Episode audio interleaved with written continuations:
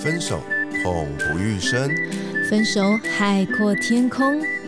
这世界上到底有没有完美的分手呢？我是鼻头大叔，我是胡咪，欢迎收听《分手的九十九个理由》，陪你爱出自由，爱出丰盛。Hello，大家好，我是胡咪。大家好，我是 V 头大叔，欢迎大家来到我们的分手的九十九个理由。这个是我和 V 头大叔的一个全新的 pocket 的节目。那这个节目啊，叫做《分手的九十九个理由》呢，是因为其实我们两个人哦，都经历过了。很多段的感情，哎，这样讲好像我们是情场老手的感觉，就是有经历过恋爱啊，经历过婚姻啊，然后同时呢，也经历过了一些挫败啊、打击啊这样子，所以我们就发想了说，哎，其实很多人。跟我们其实有类似的经验，那我们刚好就是一个是女性嘛，经历过了失婚的这个过程；那一位是男性啊，他也经历过了这个呃失婚的这个过程，都是失婚的过。对，干嘛还拆两次说？我就是我就是呃，觉得哦，女性哦跟男性其实他在面临一样是这个。呃，离婚这件事情，我感觉其实心态上应该会有很多的不同。那呃，还有一件事情就是说，很多人会走进婚姻之后，会不再去把两个人的关系当做是一种爱情关系。我们不是恋人的感觉，你就是孩子的爸，你就是孩子的妈，然后呃。或者是你就是我室友这样子，只是一个室友的功能这样子，对，所以呃，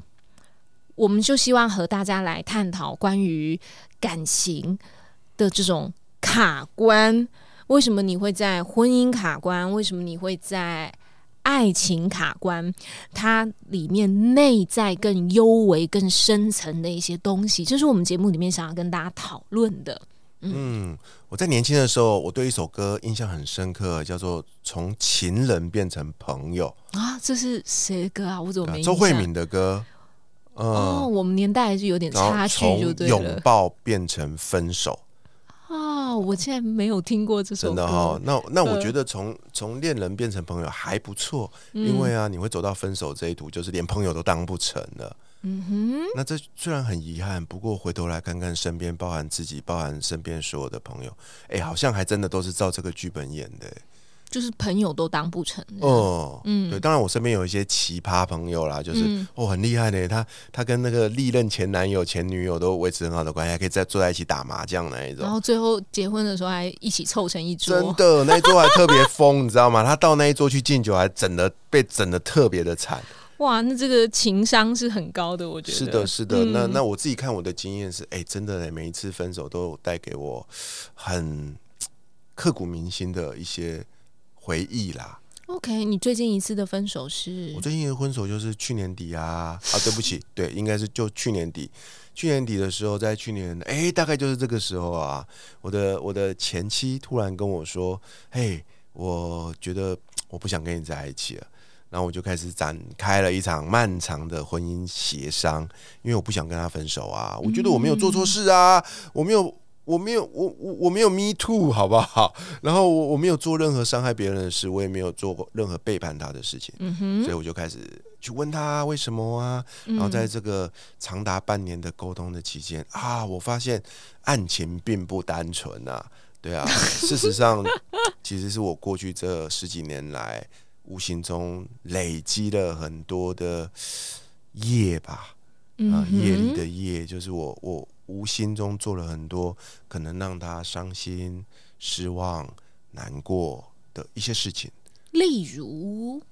例如啊，例如我总是把我总是把自己的事业放在最前面啊，啊，我总是打着一个一个名号，就是我要给你们更好的生活，所以我就每天早出晚归，然后我就我就我就。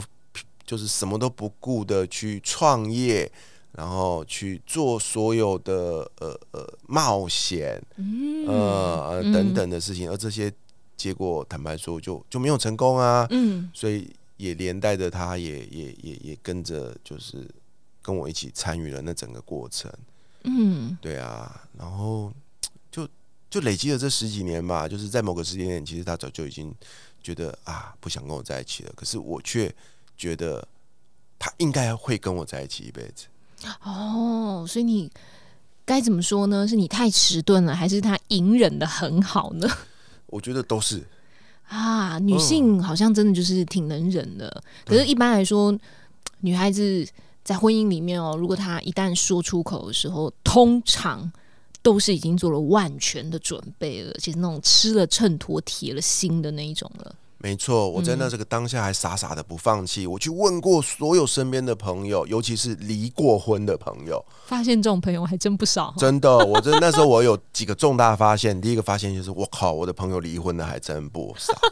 然后第二个的重大的发现就是，我靠，这些离过婚的朋友，尤其是女性的朋友，他们对待呃婚姻这件事的态度，很明显的跟我想象的有很大的不同。嗯，怎么说呢？怎么说啊？就身为一个男性嘛，我就傻傻的啊，然后我就天真的以为，哦，婚姻就是一一个永恒的承诺嘛，对不对？嗯就是不管发生什么事情，我都要不离不弃啊。嗯然后我们就应该白头偕老啊，然后就就就像就像童话故事说的嘛，同、哦、王子与公子同时过着幸福快乐的日子 王子与公子哦，公主，但也可以啦，王子如果要跟公子也行。对啊，但是事实上我们都没有拿个镜子看看自己，你压根就不是那个王子啊，你就只是个招招招大叔而已啊，你你完全没有具备任何那个能力或者是魅力，让让让一个这么出色的公主心甘情愿的陪在你身边一辈子啊。嗯，所以你也觉得是你有很多在这个婚姻里面的疏忽，或者可以说太理所当然的觉得嗯就应该那样啊，回去房子就是会变干净啊，啊，回去晚餐就是会煮好啊，啊，回去小孩子的作业都被叮咛的很好，他们都已经完成了这样子。我回家就只要做一件事啊，就是就是轻轻的走到床旁边，去看着妻儿们熟睡的脸，然后呢伸出手来摸摸他们的额头，然后偷偷的亲一下，嗯，听起来很梦幻嘛，很梦幻，听起来你的贡献还挺少的嘛。对不对？然后我就心满意足的，就就就就就就蹑手蹑脚的就到我的我的我的床去睡觉还。自以为很贴心，自以为自己都没吵到他们。是啊，但事实上他们的生活不知道曾几何时就已经没有你的存在跟贡献了。嗯，那你真的是室友哎、嗯对啊，嗯哼对啊，我是一个不自觉的室友。哼嗯。不过你会这样子说，我我能感觉你已经还算反省能力蛮强的。对，因为有些确实还是会说。我在外面赚钱这么辛苦，你怎么会拿这种理由来说要跟我离婚？什么什么，还是会有很多的人他不能接受这样子的理由，觉得这是女性的贪得无厌。可是我觉得这件事情在现在的社会里，我我认为啦，无论男性女性哦，都应该要试着放下自己的本位主义啦。嗯哼，对啊，我们常说就是你你你你要有同理心嘛，嗯对不对？你要设身处地的试着用对方的那个角度嗯，OK，去去去体体验一次他的感受。嗯那像我就感同身受啊，因为当我前妻跟我讲这件事之后，我们协商了半天，我觉得我要我想让他生活的开心一点，嗯所以我就做了一个决定，我就搬离我们原本的那个家。那时候我们还没离婚哦。嗯那我的想法很简单嘛，就是我们在那时候每天就在吵架、啊，嗯然后孩子们看的好像也不是很好嘛。嗯哼对不对？？那我就想说，那我先搬离开来，让你冷静一下。某个角度也是让你体验一下一个人照顾孩子们的生活。没想到他觉得这样好舒服啊，哇，没想到，没想到他他 一世成主顾，哎，可是那个阶段的我就过得很不开心啊，因为我那些你我那些嗯理所当然的东西，突然间不再理所当然啦。所以那段时间对我来讲，就是一个呃所谓的觉察，或者是反省，嗯或者是成长的开始吧。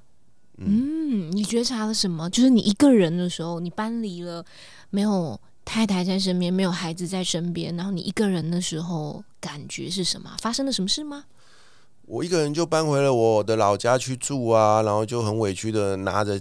几卡陪陪修，就这样子走回家。那我永远记得我回到家的那一刹那，你知道吗？我妈看到我就爆哭，哎啊，她没哭，呃，她哭了，你还没哭对哦？我没有哭啊，我是个你还有泪不轻弹的男子汉。但是我妈一进门啊，她一我一进门他没哭啦，他就像嗯傻傻的睁大眼，因为我没有先跟他说妈我要被瞪起啊，没有，我这种话我哪说得出来啊？嗯我就提着几个大行李箱就回家了。我还记得那是一个礼拜六的早上吧，对啊，我就回家了。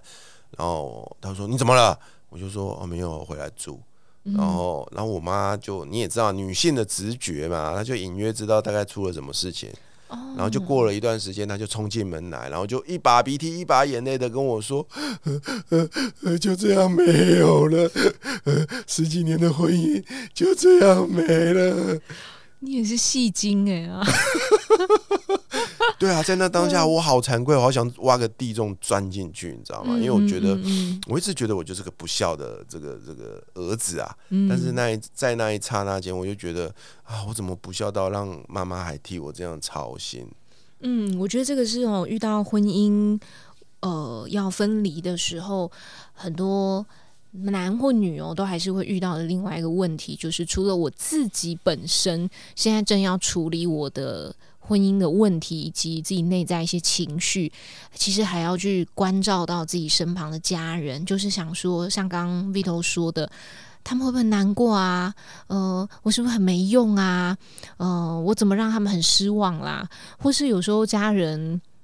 甚至可能是不支持的。坦白说，我连处理自己都来不及处理了，在那个当下，你还要我去顾虑身边人的那种感受。我真的觉得超难。我举个例子啊，就是说，如果你曾经有过这个身体不舒服住院，尤其是开刀的经验，嗯你一嗯定感感同身受。就是你也知道，这个你的亲戚朋友，尤其是好朋友哦，要住院，你一定会想要去探视他嘛，对不对？嗯对啊，我们以前年轻傻傻的就说哦，谁谁谁住院了，开刀了，那我就会马上用最快的速度买了一堆东西，然后跑去医院堵他，要跟他讲话，然后到那边我还舍不得走？加油，你加油，啊然后就这样黏在那边，然后尽量的陪他。嗯然后天哪！后来当你自己生了病之后，你才知道，嗯其实身为一个病人，在那个当下，他绝对不需要那些东西，他需要的就是一个人好好的休息睡觉而已。嗯，对不对？嗯所以后来你才会发现说，哦，当你又听到谁谁谁生病的时候呢，你会想要去看他，但是你绝对不会挑在那个他刚进院住院检查，或者是他开完刀，因为在住院检查的时候他很脆弱，因为嗯他会很担心我接下来。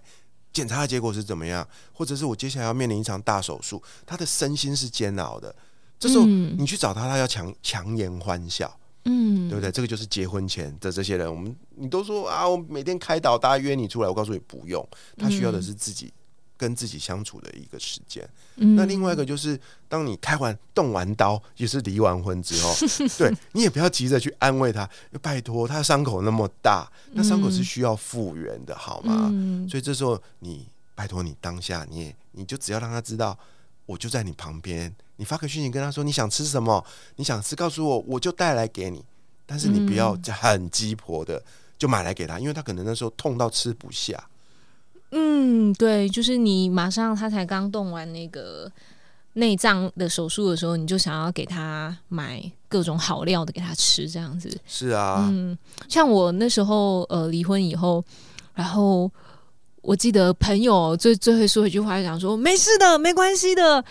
赶快，我再给你介绍一个新的，下一个男人会更好之类的这种话，那就有点像刚刚 Vito 说的那种，要再给你进补或什么的。可是我发现，其实我没有办法，嗯，就是即使离婚了一年呐、两年呐、我都觉得我没有办法。可是我有给我自己做一个小实验，我给我自己做一个小实验是什么呢？我去参加了，诶，我们可以夜配吗？哦可以啊我没有夜配，没有跟他收夜配哦，就是我去参加了那个陆队长的快速约会。哇，你看陆队长兄弟，我对你多好啊！我们的第一期节目就马上夜配啊，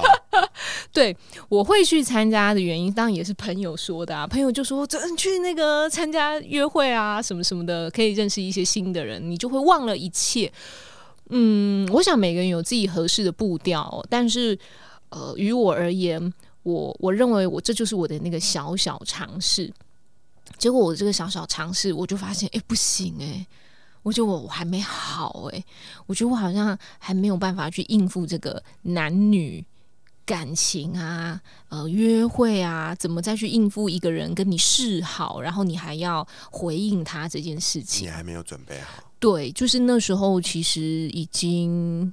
也应该有，我忘了确切的时间，就是也离了一段时间了，嗯。所以真的是，你可以依照你自己的步调或者节奏。如果你刚刚结束一段感情，不管是恋爱还是婚姻，你并不一定要去听别人说的什么，嗯，用新的一段啊，你就会忘记旧的一段啊。我觉得不是这样子的。相反，我自己认为，就是你得先让你自己的内在比较健康的复原了，你才有办法在更平稳的进入下一段关系。如果你没有觉察你自己的内心，到底发生了什么事情？坦白说，一定会再遇到一模一样的事情，只是他会用不一样的方式，或是他只是换了另外一个人。所以很多人会一直重复一些情感的模式，原因就是这样子。嗯，如果没有像 Vito 大叔这种。经历强大打击，然后他刚刚去自省嘛，大家都有听到他的那个反省啊，就是呃过去可能太疏忽了啊，然后呃如果再让我有一段新的感情，我一定不会这样子。嗯，你没有经历过那一段的时候，你在下一段感情还是一样啊。嗯，哇，事实上我那半年哦，虽然就是我我自省的结果啦，那当然我也在尽力挽回啊，可是很遗憾的挽回不了啊。就像胡米老师说的，这个就是。女性已经做了一个决定的时候，基本上你是没救的，你知道吗？所以后来我我就还是我还是决定就是成全，我用成全两个字。当然，这也是一个我非常要好的一位朋友，哦，他给我的一个建议，我非常感谢他。嗯对，因为他用他自己的经验告诉了我，嗯，这时候遇到这种事，你能唯一能够给对方最好的一个。祝福跟礼物就是成全他，嗯嗯，因为我们我们会有那么一点像是英雄主义吧，就会觉得啊，我以前做的不好，没关系，我来改，嗯，OK，或者是没我我愿意痛改前非，我愿意去做所有的弥补，但是那个前提就是我还是相信我可以带给你幸福，嗯，但是对我来说，那也是一种臣服，也是一种投降，就是我接受了你已经不需要我带给你幸福了，嗯，你有你选择了。我不知道那个人是谁，或者根本也不需要那个人，但是肯定的，你不要，你再也不要我的幸福了。嗯，有时候，嗯，我我感觉那个是一种信任感的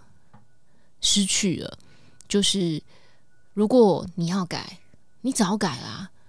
就是我说，如果以呃女孩子不再相信的角度，会是这个样子的。对，就是我看了你一年，我看了你两年，我看了你三年，你要改，你早就改啦，哪会是你现在一句话你就会改了？所以我根本就不想再跟你浪费时间了。我不想要再等待了。嗯，对啊，我怎么知道你这次真的会改吗？对啊，所以我那半年就做了这件事。可是当我真的真的签字离婚之后啊，我原本以为我已经接受了，你知道吗？后来我才发现，我签字离婚之后我更难过，因为因为那变成事实了嘛，对不对？我更难过，然后我就想啊，怎么会这样子？我才发现哇，这件事比我想象的还要严重，所以我就我就去参加了内关。啊，哦，然后透过一个非常高强度的什，每天什么事都不做，就在那边自己关照自己，对啊，然后哎，那一趟我是有收获的，我觉得我真的又比较放下了，嗯，内在的很多的东西，看见更多内心的自我觉察，对。所以自自己走过这两个过程之后呢，哎，我真的觉得啊，刚好我在去年年底也确诊嘛，COVID nineteen，然后有确诊过的啊，就可以知道说，其实哎，这个 COVID nineteen 真的蛮厉害的。它跟一般小时候我们得过的感冒最大的不同就是，你好像感觉你要比较久的时间才能复原，嗯这中间可能会有很多因人而异的后遗症。有的人会丧失所谓的嗅觉，有人丧失味觉，那最常听到的就是你会脑雾。然后你会脑袋变笨，然后你为什么体力变差？管他什么的，嗯，哎，真的就是那种感觉，他就是要非常长的一段时间，慢慢的复原，嗯，对啊，所以我觉得，无论你分手的理由是什么，无论你是在呃呃，就是谈感情你的分手，或者是跟我一样是在婚姻里面的分手，你真的结束了一段婚姻 OK，甚至乎你只是跟自己分手，就是你自己经历过了一个蜕变很大的一个蜕变成长的过程。我相信那整个过程都是很辛苦的，因为那就有一点像是我们小时候所说的叫做什么呢？就是呃呃，一个像那个什么呃蝴蝶嘛，蚕宝宝要变成蝴蝶，嗯你必须有那个退化的一个蜕变的那个过程，而从那个破茧而出的那一刻，你要付出非常大的能量，嗯你要在那边潜伏一段时间。嗯，我认为就是那样的一个过程。其实爱情哦，刚好就是一个很好的检验场。我这么认为，我们常常跟自己相处的时候，都会觉得挺好的，也没什么事情。我工作很稳定啊，然后我生活有朋友啊，等等的。可是你真的要跟一个人很亲密、很贴身相处的时候，而你们原来并不是血缘家人的时候，其实会碰撞出很多自己性格里面的一些，我们称之为阴影吧。对，嗯，可是本来我们就是光明和阴影都是并存的，只是以前你没有看见，所以这个阴影被碰撞出来的时候，双方都会经过一些调整或变化。那调整了过去了以后，我们双方就是彼此成长了。可是有时候可能只是单方面的在调整，一方面可能，另外一方面可能是看不见的，那就会有一种不同步的情形，这样子。对，那甚至你发现你根本没有办法接受对方，或者是你根本没有办法接受自己的那个阴暗面的时候，很多婚姻的状况或者感情的状况就产生了。嗯嗯，我们曾经听过一个例子哦，就是在人与人之间的缘分或者相处啊，就像是坐上一台相同的往一个呃相同方向前进的一台公车，你应该有听过这样的说法吧？所有上车的人就是跟你有缘的人，而在这里面呢，包含了你的父母啊、你的朋友啊，包含了你的另外一半哦，甚至包含你的子女。但每个人缘浅缘深嘛，对不对？有的人就会陪你坐比较久，有的人可能就是一上车下一站就走了，嗯你知道吗？那在这个这台车上能够陪伴你比较久的，相对的就是缘分比较深的那一个人。嗯好，那你回头去看所谓的关系也是一样，从我们十几岁开始进入这个成年之后呢，开始谈的第一段恋爱，一直到你后来结了婚，一直走到今天，哎，你也遇到了好多好棒的人哦，不是吗？那你回头去看过去的自己，跟现在的自己，是不是有很大的不同呢？嗯，这就是你在关系里面学到的、成长的。嗯，特别是情感的这些碰撞，刚刚 Vito 说的那个蚕啊、蚕宝宝啊，它要羽化的那个过程哦，其实有一个那个，就是像那种科学影片那种研究，他们其实在蜕变羽化的那个过程，我们都只有看到茧，对不对？其实你都没有看到茧里面的长什么样子。据说他们在那个茧里面的时候，其实会有一段时间是一个面貌模糊的过程，嗯，就是你看不出他本来的那个样子，所以那个面貌模糊的过程，其实就是刚刚我们说的那种，你经历了很多的疼痛啊，你经历了很多的不堪啊、创伤以后，那种整个的破坏解构以后，你再呈现出来说，其实会是一个崭新的样貌。你有没有勇气把自己呃包裹进去那个重生的茧里面，然后去面对那一段很痛苦的那个面目全非的过程？那就是一件很重要的事情了。嗯，所以如果你现在正在经历分手的过程的话，千万不要觉得自己不好，只要好好的在自己的茧里面经历那一整个完整的过程，我相信，当时候到了，你准备好了，破茧而出的你，绝对会拥有一个全新的面貌哦。那感谢今天收听我们的节目，欢迎来信跟我们分享交流情经历，同时也邀请你来参加我们每个月举办一次跟爱的主题相关的读书会，也欢迎小额赞助哦。相关资讯会放在这一集节目的资讯栏里面，永远记得要活好现在，未来绽放。我们下一集见，我是胡咪，我是鼻头大叔，我们拜拜，拜拜。